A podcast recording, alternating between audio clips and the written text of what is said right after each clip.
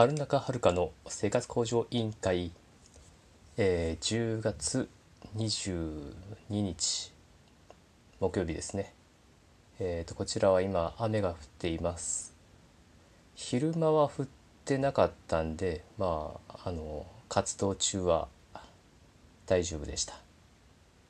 でね、えー、この時期になると大体もう結構寒くなってくるんですけど、今年はなんか寒かったりあったかかったりして、まだこ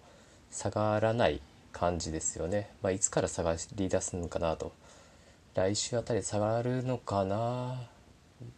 まあただじゅういちがつのね、えー、キャンプの時は間違いなく寒いんで、えー、あの楽しみにしつつもちょっと怖いなという感じですね。で、えっと、そろそろですね、ふるさと納税、えー、じゅうにがつまでなんで、真面目に考えていかないといけないなということで、えー、皆さん、ふるさと納税やってますか？得しかないですよ。ふるさと納税は、にせんえんは自分の手出しになってしまうんですけれども、えー、それ以上、まあ、控除上限額ってあって、例えばいちまんえんの寄付をするじゃないですか。まあ、もちろん返礼品という形であの商品が返礼されるんですけれども、でいちまんえん払いました。にせんえんはまああの消えていくわけですね。で残りのはっせんえんぶんが、えー、来年に支払う予定の住民税から丸々差っ引かれます。税金の控除ですね。あの課税されるものに対しての控除ではないんで、丸々控除されます。だからいちまんえんのうちはっせんえんがこの場合は引かれると。そして手元には物が残ると。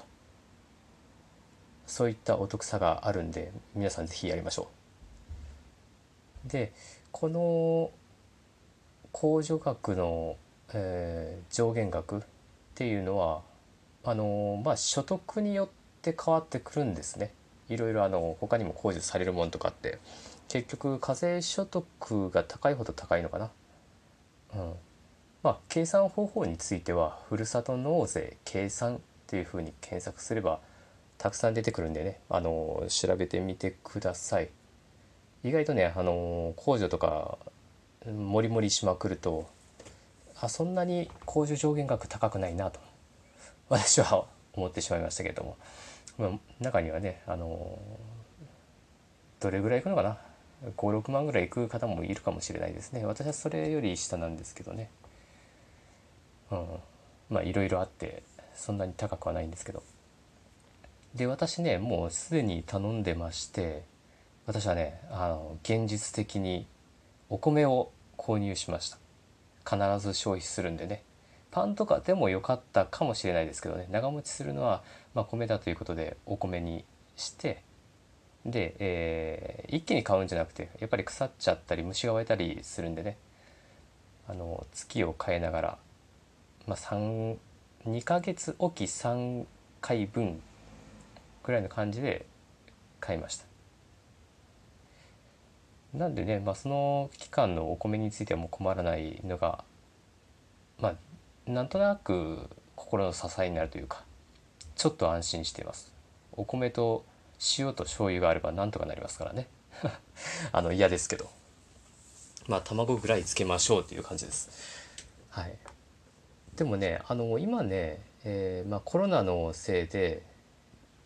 いろいろね、お店とか行けないじゃないですか。行きづらい感じになってると思うんですよね。でお店とかも入荷しないと、もう肉とかあ、まあ、食べ物材料にあんまりかけてないと。だからダブついてるわけですよね。メーカーも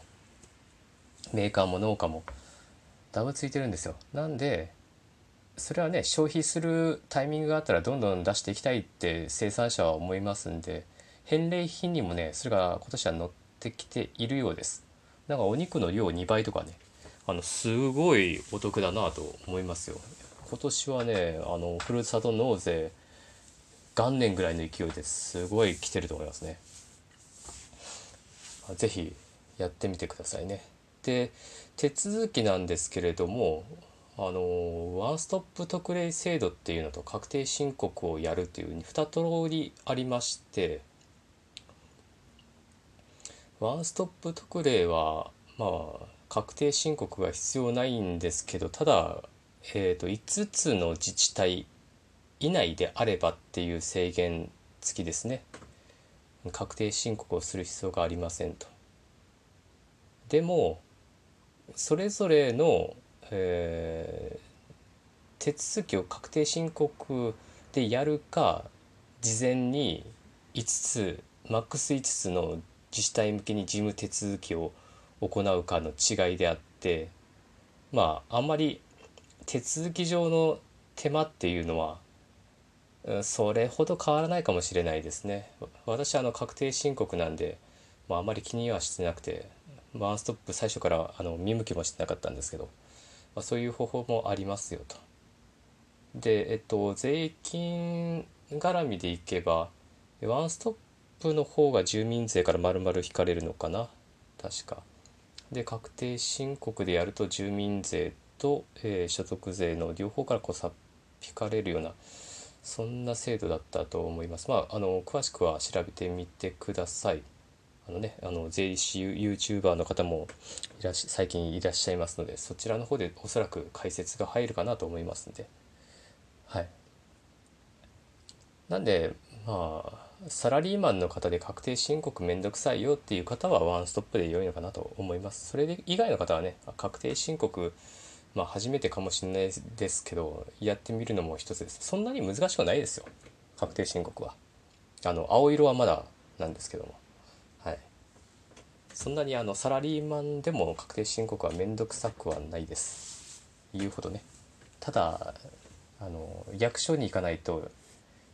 いけない。あ、イータックスで行けるのか。私はちょっとやってない、やったことないんで、ちょっと今年チャレンジしてみようかなとは思うんですけど。